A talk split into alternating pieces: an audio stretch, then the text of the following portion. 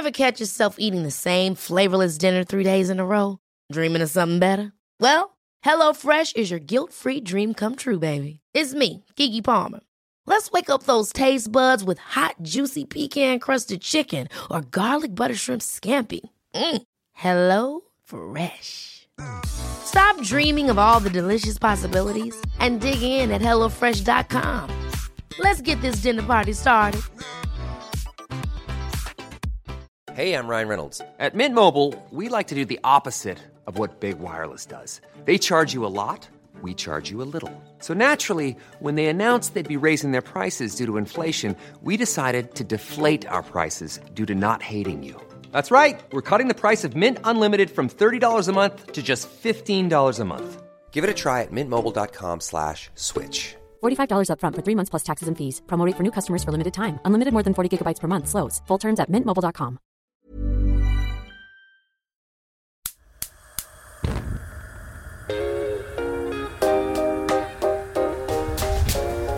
on in, come on in. We have something special today. I'm with the chef, Samin Nosrat. She wrote one of the most acclaimed cookbooks of the past 50 years, and we're in her kitchen, a place she rarely lets outsiders invade. So this is a real treat for the listeners. This is where Samin creates, tastes, and perfects her famous recipes. And today, Samin shares a recipe that is especially important to her. Chicken soup. so, And you walked in here with are those lemons? oh yeah, we have a lemon tree just Okay, outside. those are post-nuclear lemons. Yeah, I've that never lemon seen tree- a lemon that big. the soup just hit some magical space where the aroma just filled up the kitchen. My senses are on overload. There we go. Mmm. Oh my goodness, the lemon. Mmm. That is delicious. Oh good. My mom would be like, need more lemon. Not sour enough. No, it's perfect. Welcome to Your Mama's Kitchen, the podcast where we explore how the food and culinary traditions of our youth shape who we become as adults. I'm Michele Norris. We're going to learn more about the origins of that delicious soup and why it's so important to Samin in this episode. But first, a word about her background. It was her breakout cookbook that first made Samin a household name. That book, Salt, Fat, Acid, Heat, opened up the eyes of home cooks everywhere on how to elevate flavor by mastering those four elements. A good cookbook is almost like reading a good memoir. You learn something about the author, and hidden inside Samin Nosrat's pages, a very personal journey that started in her mama's kitchen. That lemony chicken soup you heard us tasting at the top of this episode, that tart, savory, and then tart once again soup, was inspired not just by her mother's Iranian home cooking, but also by a long hidden memory. A very special trip that Samin took with her mother back to her native Iran when she was just a kid. It wasn't until recently that Samin realized that trip changed her life, and Samin's golden chicken soup and those giant lemons we squeezed in it are both a result of that epiphany and a love note to her spiritual home.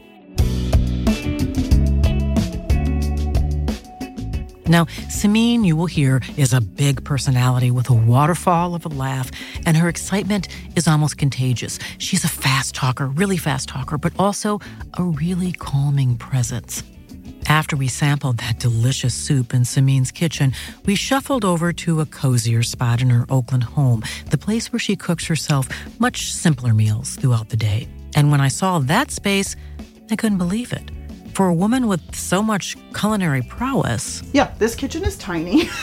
it's even smaller than the little one It is tiny. This place looked almost like a galley kitchen on a boat. Lots of wood, lots of hanging pots and pans and utensils. But like most of our kitchens, she even has an appliance that needs fixing. duty stove that's currently broken. I assume someone's going to get on that and yeah, fix we're that for you we're right away. We settled into her big, oversized couch, pot bellied fireplace in the corner, shoes off, socks on, and a steady rain tapping at the window. With her dog Fava Bean cozied up at my feet, I learned more about Samin's story. Tell us about your mama's kitchen. Um, growing up, my mom's kitchen was absolutely the center of our home. It was f- always every day filled with so many good smells. my family's from Iran, and my mom is an extraordinary Persian cook, although she cooks all sorts of other stuff too. And I didn't actually know until oh much much later, actually just a few years ago, that she was mostly self taught once she came to the states because she wasn't really cooking when she was still in Iran. You know, there were people who did that for the family, and so I have two brothers. We had sort of our kitchen table in the middle of the kitchen, and we had our spots, our assigned seats that were, you know, with our placemats and our things that we like to use. And so every morning we'd come out and have Persian breakfast, which is like flatbread and cheese and tea and jams. And it was just the warm place. You know, every day my mom asked us, she had a, she's all about fairness. And so she was all about rotating. Like now that I write for people, I understand like a huge part of the tiresome part of cooking is deciding what to make.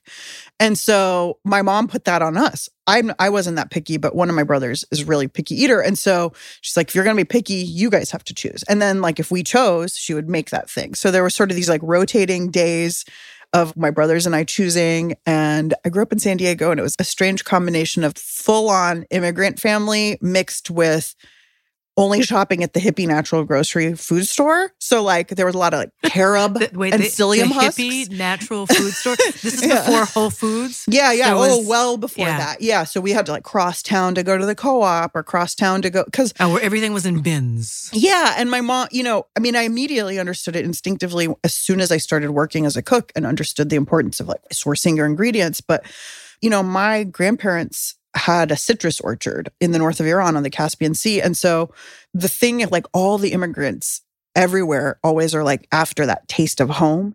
And like the highest compliment a thing could get was this tastes like Iran.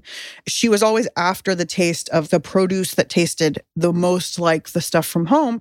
And that was usually the organic stuff or the like fresh from the farmer's market stuff. And it wasn't even necessarily some sort of like ideological choice that she was making. It was much more about taste. She was looking for home. Yeah, yeah. We spent a lot of our time as kids in the car driving all over Southern California to all of these stores To source to food? yeah to like middle eastern stores or there were a lot of mexican groceries my dad would actually drive to mexico to get citrus fruit that you can't find in the states like sweet limes and sour oranges and things like that that we had back home that you can't just like readily find at the grocery store here so that we could always have those tastes in our kitchen and i remember my parents eating persimmons I just remember as a kid thinking persimmons were like the grossest thing ever because I had a They- bite they of them have a particular and taste. they were I must have eaten an, a super unripe hachiya persimmon, which is the kind that has to be really soft and almost like pudding texture when it's ripe.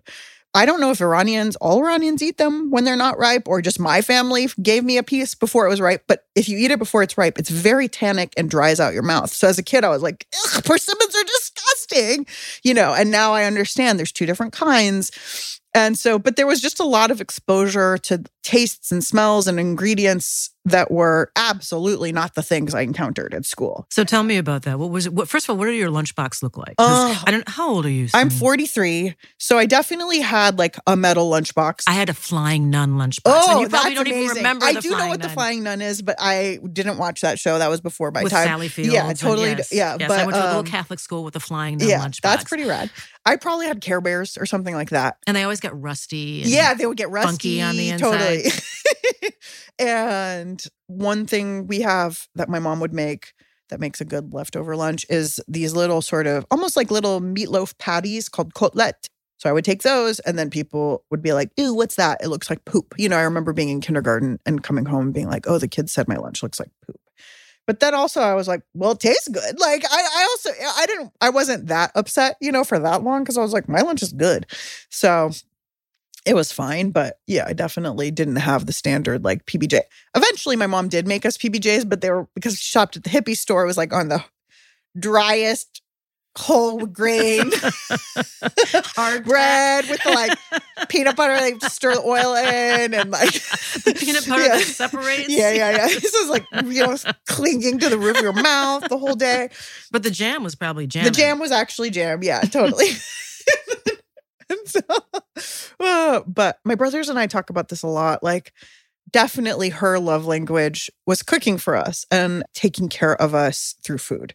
And I don't think that was ever a life that she foresaw for herself, you know, Because necessarily. someone was cooking for her. Yeah, because there were people cooking for her, and there were a lot of unexpected sort of turns in her life that led her to where we ended up. And so I don't think she expected to end up sort of spending her days in the kitchen. But she did, and and that was absolutely like an incredible gift. And I know it's something a lot of people don't have is somebody at home cooking for them every day of their whole childhood. So I definitely appreciate that.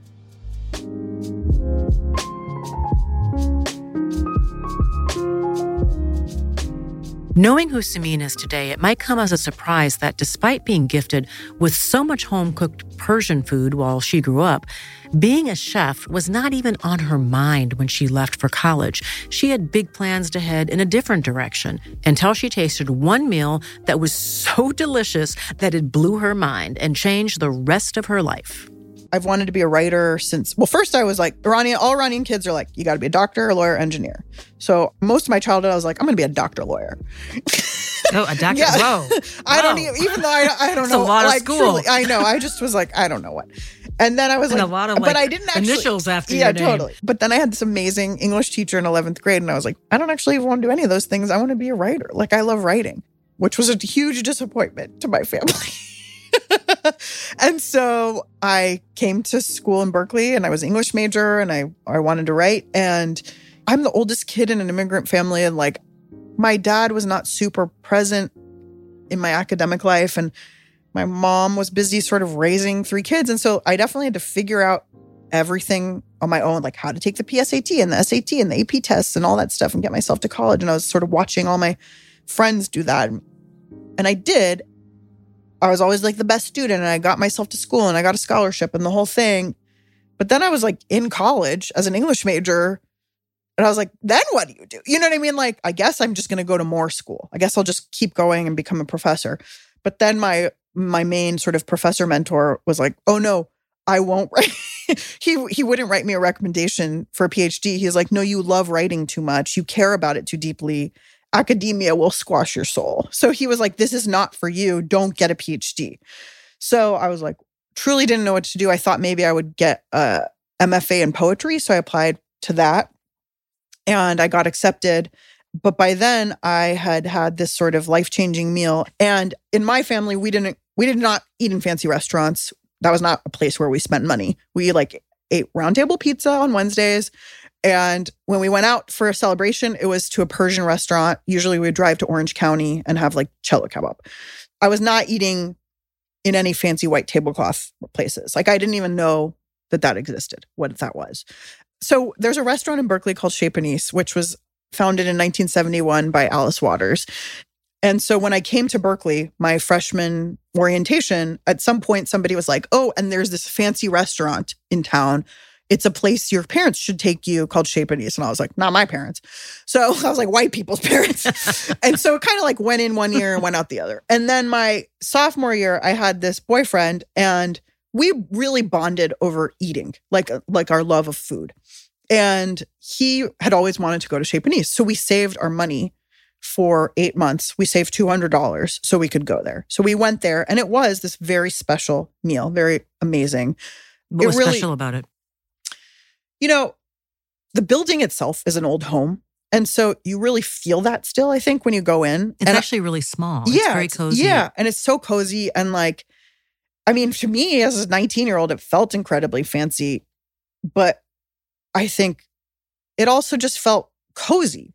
There's like copper light fixtures, so all the light is really warm, and it's a fixed menu, so it's kind of like you're eating at someone's house and you're just getting what they're serving.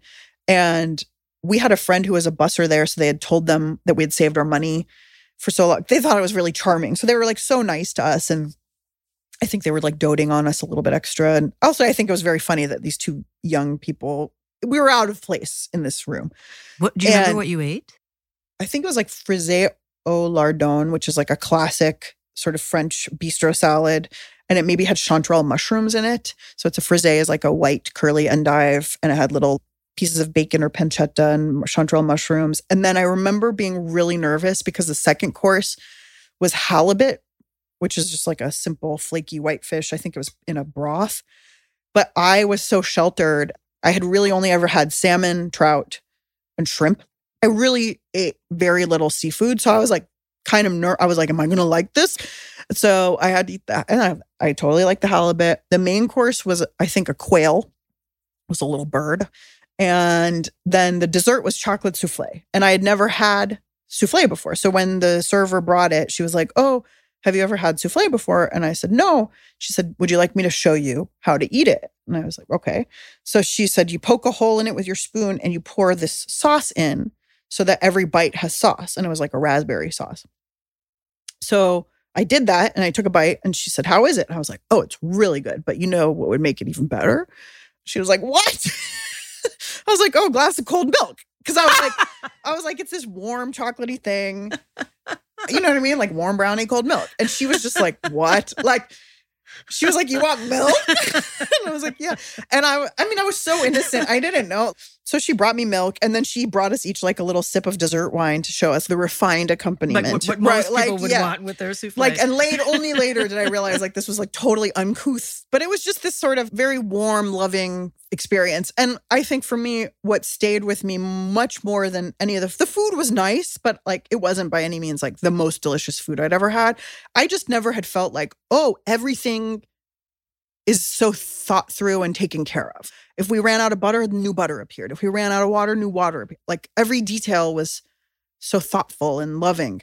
And I always worked through college. So I, we had friends who were bussers there. So I applied to be a busser there. And so I wrote a letter and I was like, Dear Ms. Waters, like I had mm, dinner, I'm this who- magical the dinner. who As asked for milk Well, I didn't actually say that in the thing. And then I brought my resume and they're like, oh, you have to bring that to the floor manager. So then they like brought me over to the floor manager when she opened the door. It was the souffle lady. And so she was like, oh, you. And I was like, oh, you. She hired me. I started the next day. And so I bussed tables for a year. But pretty immediately, I was so curious about the kitchen. And that sort of coincided with my senior year of college when I'm like, wait a minute, I'm an English major. Like, what am I going to do? Like, all my friends were graduating, becoming consultants. I didn't even know what that, I still couldn't tell you what a consultant does. And like, I would go to a job fair and I was like, I don't even have a clothes from Ann Taylor. Like, I didn't have any, you know, I just in my heart, I was like, I'll die if I have to sit in a cubicle. And then I would go bust tables and walk through this kitchen and it smelled so good and it, all the food we got to taste was so delicious. These people just were so passionate about what they did. And I was like, what if I did this? It wasn't that I had some lifelong dream to be a cook. It was just that I had no idea what else to do. And this was this kind of amazing, inspiring, beautiful thing right before me. So you went to Berkeley thinking that you were going to be, for a time, a lawyer doctor and then a writer, but now you are an author, a teacher, and you're a chef. When and how did you make that leap? I asked a lot of questions. I volunteered for a long time. I asked what it would take for me to get an internship. And they were like, gave me a list of like 30 books. And they're like, go read all these books and cook from them. You know, I think they also probably were like, she'll never do this. And But then I sounds did it. like you were obsessive though. Because Yeah, I, I am- I I'm- read somewhere, and let me get this right. Did you did you miss your college graduation because you took a shift? uh, it was, yeah, yeah. Wait, yeah. t- what what's the story? You, Uh, and just, how did your parents deal with? I mean, Oh, I have so par- many questions Oh, about yeah, this. How I do you not miss? How do you not go to your college graduation? I just wasn't, I've never been like a super school spirit person. And, you know, like, I think I've kind of laid out how my family's a little bit disconnected. And so it wasn't going to be ever a thing where like my whole family came to town and took me out to dinner and celebrated this achievement anyway. To me, I've just felt expected that I had to graduate. I didn't feel like it was something that I deserved acclaim for. And then so then I went to work. And then later that summer, at the end of that summer, was the 40th birthday of Chez Panisse. And it was this really beautiful party on the campus. We were cooking like 20 lambs and a huge pot of bouillabaisse. And it was right in front of the English building. In my mind, I was like, this is my graduation. You know, I just was like, this is where I belong. So it was That's beautiful. It was okay. It wasn't a sad thing for me at all. It's funny. I have this like two parts of me. One of them is I feel like I've just been an invisible my whole life and like not ever getting credit for the things that I do. But then the minute I become a visible person, I'm like, stop looking at me, you know? So like I wouldn't have, I think I would have been deeply uncomfortable with everybody staring at me from my family. Like, ugh, that gives me, sh- it's not what I would have wanted. Like, I just would prefer people to see me for who I am.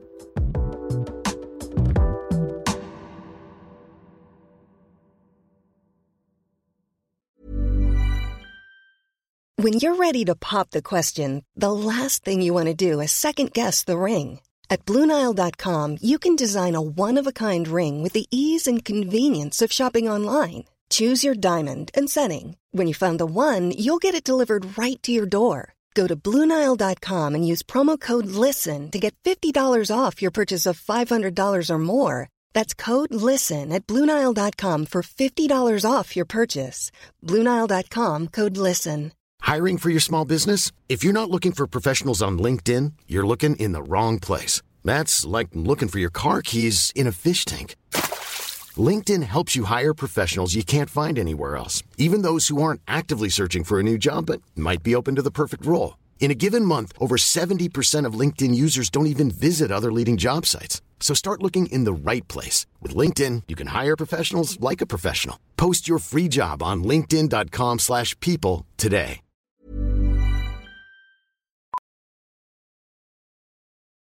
You're listening to the Audible original Your Mama's Kitchen. Like what you're hearing? The next episode is available now, exclusively from Audible. Visit audible.com slash kitchen and hit the follow button for the latest episodes each week. You can listen to new episodes on Audible two weeks before you can hear them anywhere else. When I travel, I'm usually looking for a way to find a taste of home when I'm not at home. And one of the things I love to do when I am at home is entertain. I love to be able to cook in a kitchen and have a good meal with the people I care about all around me. And Airbnb allows me to do that.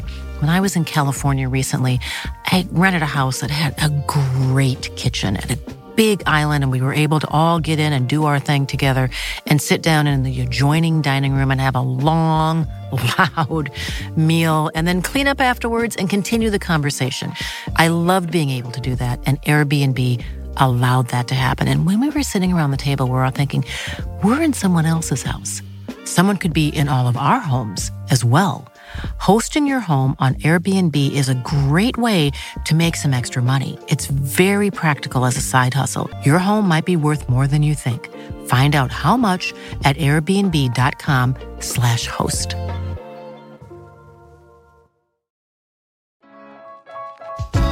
Have you ever owned something that inspired you to try to lift up your game?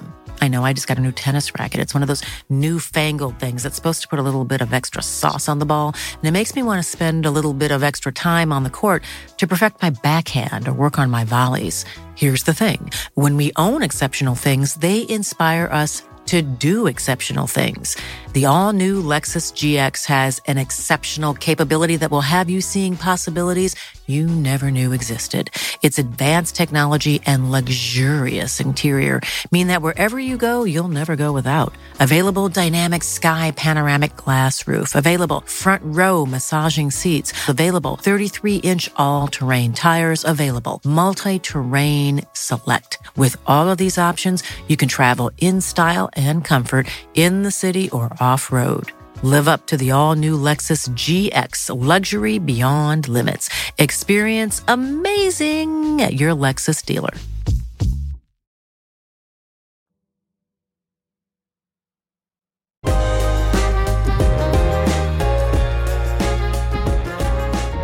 Immediately after graduation, Samin's career took off. She volunteered in the kitchen at Chez Panisse, the famous restaurant run by Alice Waters, the chef and author who's credited with creating America's farm to table movement. That led to an internship and a job. Then the renowned Tuscan chef and writer Benedetta Vitali showed up for a book signing. Samin begged the chef to let her apprentice with her in Florence, and it must have been a pretty good speech because Benedetta agreed. After two years in Italy, Samin returned to California and went back to Chez Panisse to work for her mentor. She cooked and cooked. She began incorporating writing into her practice and became the Samin we know today. She's an American cook, strongly influenced by French and Italian culinary traditions, but recently, a long forgotten memory of a special trip Samin took with her mother resurfaced in her thoughts and gave Samin a new understanding of what some of her most important influences might have been all along. So I've always in my heart been like, wow, my aesthetic education really came from Chez Panisse and it really came from my time in Italy, which was at this very formative age, like, you know, learning how to love flowers and gardens and textiles and just surround myself with artists and makers. That was, I felt like these values that I learned in my early 20s. And recently, I had this memory of when I was 14, I went to Iran with my mom.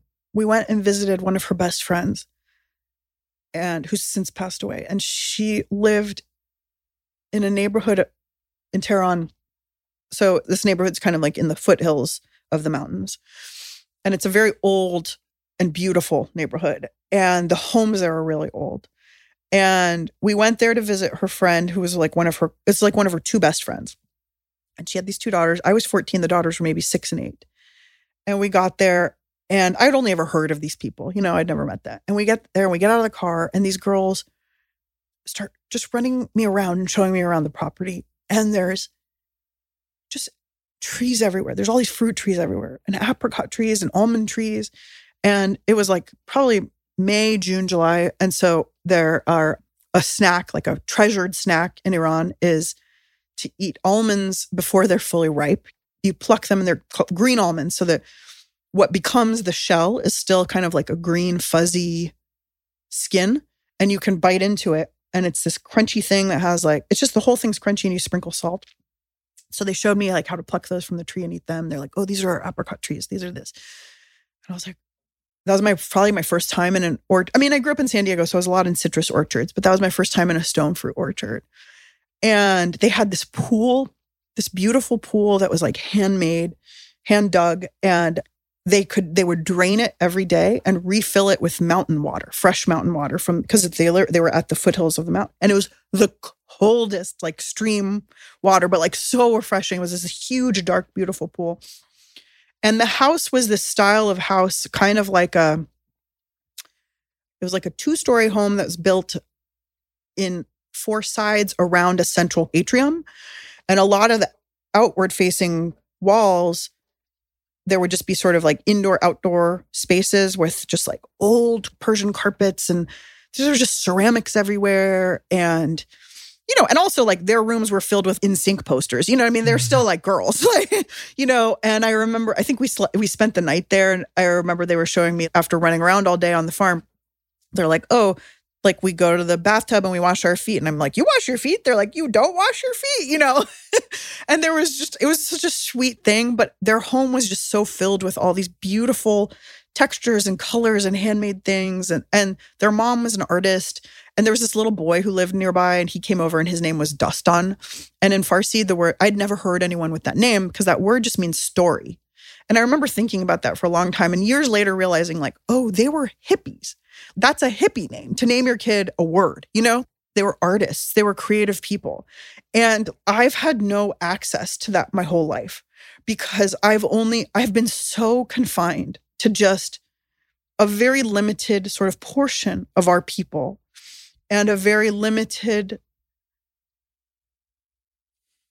picture of who we are and what we have in the world. And also being pelted by what everyone else is pelted by that Iranians are terrorists and whatever, and trying to defend myself from that, you know? And so here I am thinking everything that's good about me comes from Alice Waters and Italy and Europe and white people. But actually, like when I was 14, this magical thing happened for me. And these mm, people who are so special that it's like stayed with me for 30 years. And what else could there have been?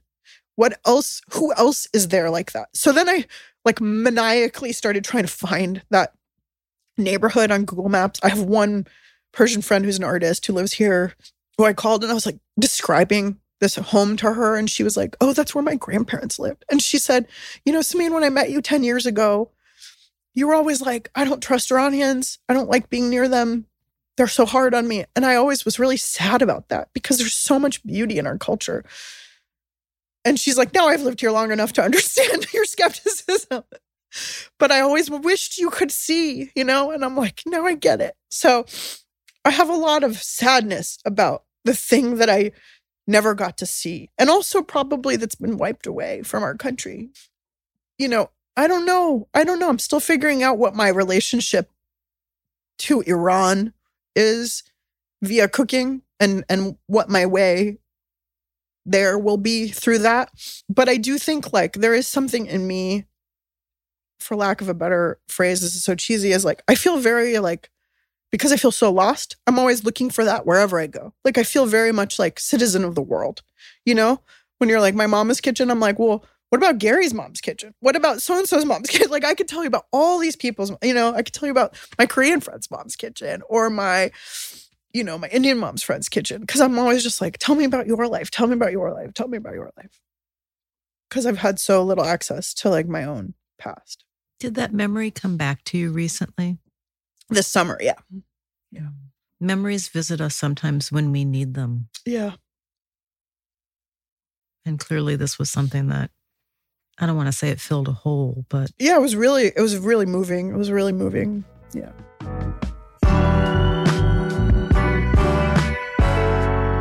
Remember that chicken soup I got to savor at the beginning of this episode? Let's get back to that.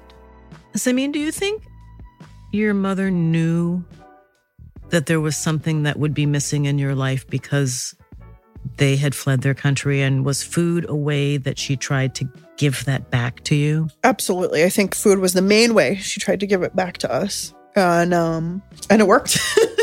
it really worked. I would say it's my like main way that I feel familiar with my culture. It's like the main way that I feel connection to my culture.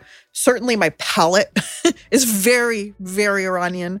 Iranians have a very very acidic palate. Say more about that. Iranians don't really love sweet things, although I love sweet things, but they just want everything more sour, like more sour, more lemon, more lemon, squeeze a lemon, squeeze a lime, squeeze a lime, more vinegar, put a pickle on it, put yogurt on it. And I have an incredibly acidic palate. Like I always want more lemon. Like that's just I grew up. My mom would sit in lemon tree and snack on lemons as a kid.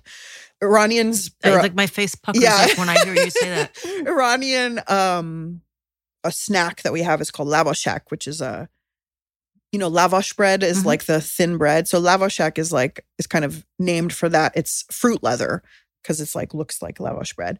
The most traditional one is made with really sour plums. It's like has a, almost no sugar or no sugar in it. And so it's just like the most sour. It's kind of like a treat to get that thing where your cheeks are so Oh, that You know, where your in the cheek- back of you're like, your cheeks "Ah!" meet the back of your throat, and you're, Yeah. You like, can't "Ow, really ow." swallow. They're like 'cause you don't know if you want it to go down into your throat. Yeah.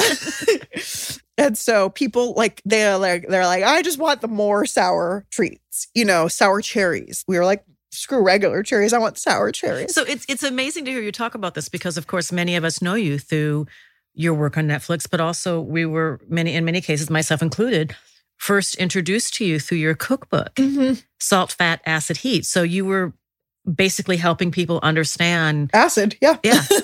yeah. So I mean, and that's definitely a big part of my pal like I would say the acidity and like my relationship to acidity is for sure my Iranianness. Like is is a hundred percent like that was not something I had to be taught by cooks. So we want to gift our listeners Mhm. with a recipe. Okay. And particularly when we talk to someone like you.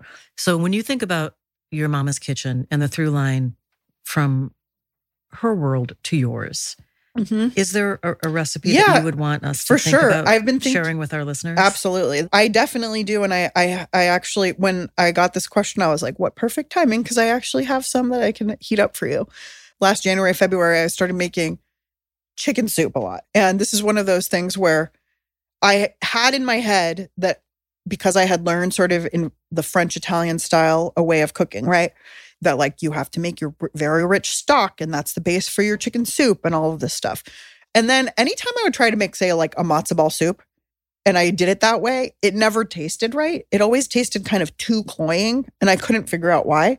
So then I went down this like matzo ball soup rabbit hole sometime in the early like pandemic, I think. And I started reading a lot of like Jewish mom blogs, you know, and like like just some matzo ball soup experts. I realized like, oh, wait a minute, like they don't start with like a rich chicken stock. They start with a chicken and water in a pot. And they bear they only cook it for like 90 minutes and it's a much lighter, cleaner tasting broth. So I started making a lot a lot of like sort of chicken in a pot kind of soups, which is a much easier way to make soup honestly than spend a whole day making stock and then make your soup. So then I was like, well, if I were going to make this, what would it be? And so then I started putting other things in the pot. and somehow, I don't know how I got there, but it was just this thing where I started just putting things in the pot. And I was like, it was also gray, rainy. It was kind of a day like this, like it was cold and rainy. And so I put some ginger and some turmeric and a whole bunch of saffron and cardamom. And I like halved a lemon and put a lemon in there. And then I was started eating it and I was like, is this a weird like nouveau goop recipe? Or like uh, you know, just putting whenever I put turmeric in something, I'm like, am I just being like a white lady putting turmeric in things? Or is there a reason for it to be here? And then I and then I was like, wait a minute. My mom always made like I actually hated chicken soup when I was little because my mom put so much lemon in it, back to the acidic mouth she would make this kind of barley and chicken soup and then just squeeze so much lemon in it, probably to give us the vitamin C to kill whatever was sick.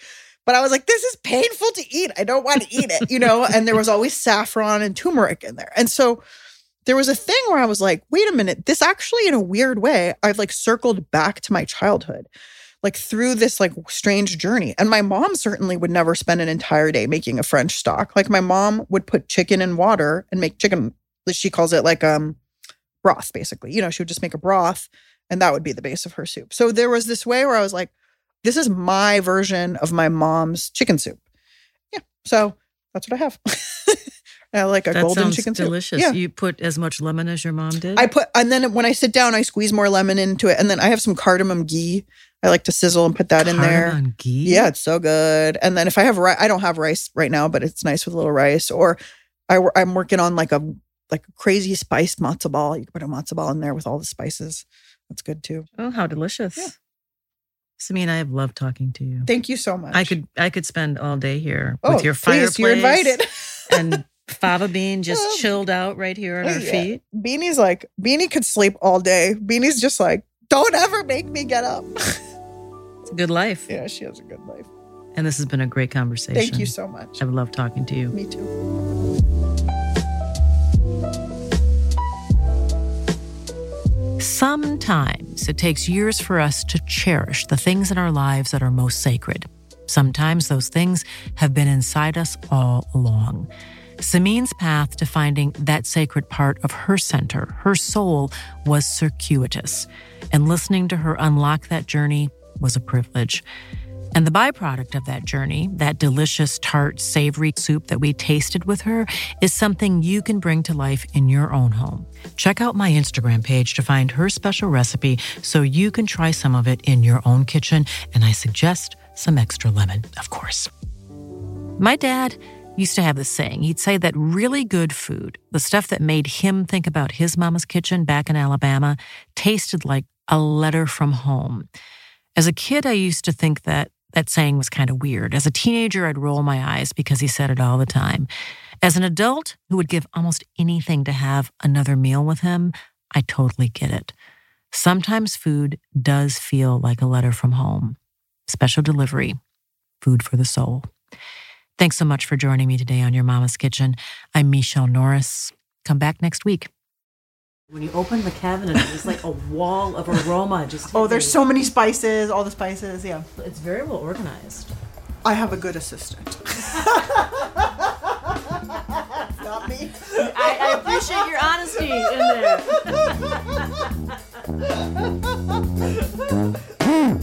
there.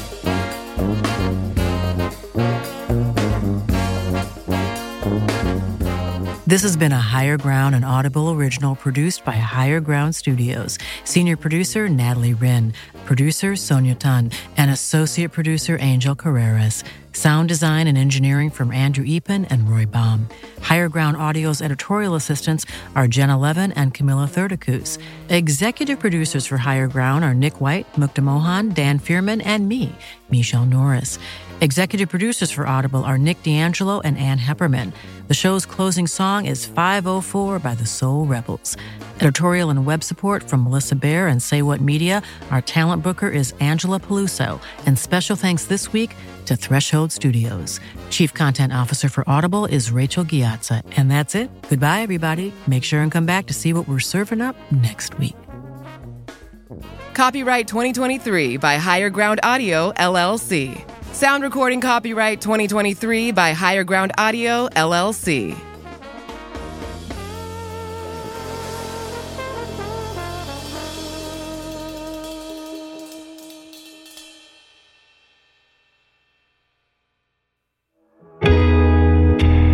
Higher Ground.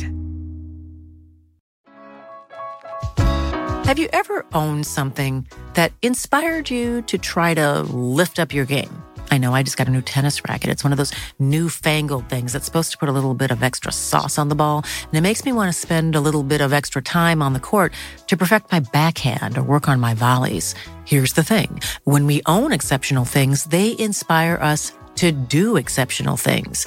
The all new Lexus GX has an exceptional capability that will have you seeing possibilities you never knew existed.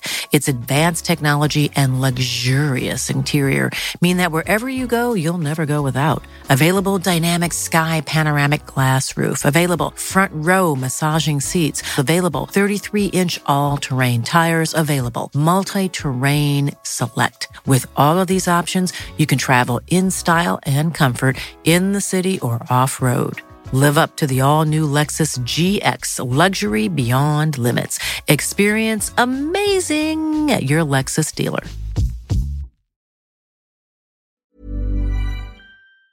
Ever catch yourself eating the same flavorless dinner three days in a row? Dreaming of something better? Well, HelloFresh is your guilt free dream come true, baby. It's me, Keke Palmer. Let's wake up those taste buds with hot, juicy pecan crusted chicken or garlic butter shrimp scampi. Mm. Hello Fresh. Stop dreaming of all the delicious possibilities and dig in at HelloFresh.com. Let's get this dinner party started. Ready? Okay. Give me a beach. Beach. Give me great food. Tacos. Give me adventure. Hiking. Give me a date night. Sunset cruise. Give me some smiles. Cheese. Give me more beaches. Beaches. What's that spell? San Diego. If you're happy and you know it, San Diego is the place to show it. Book your trip at san diego.org. Funded in part with the City of San Diego Tourism Marketing District Assessment Funds.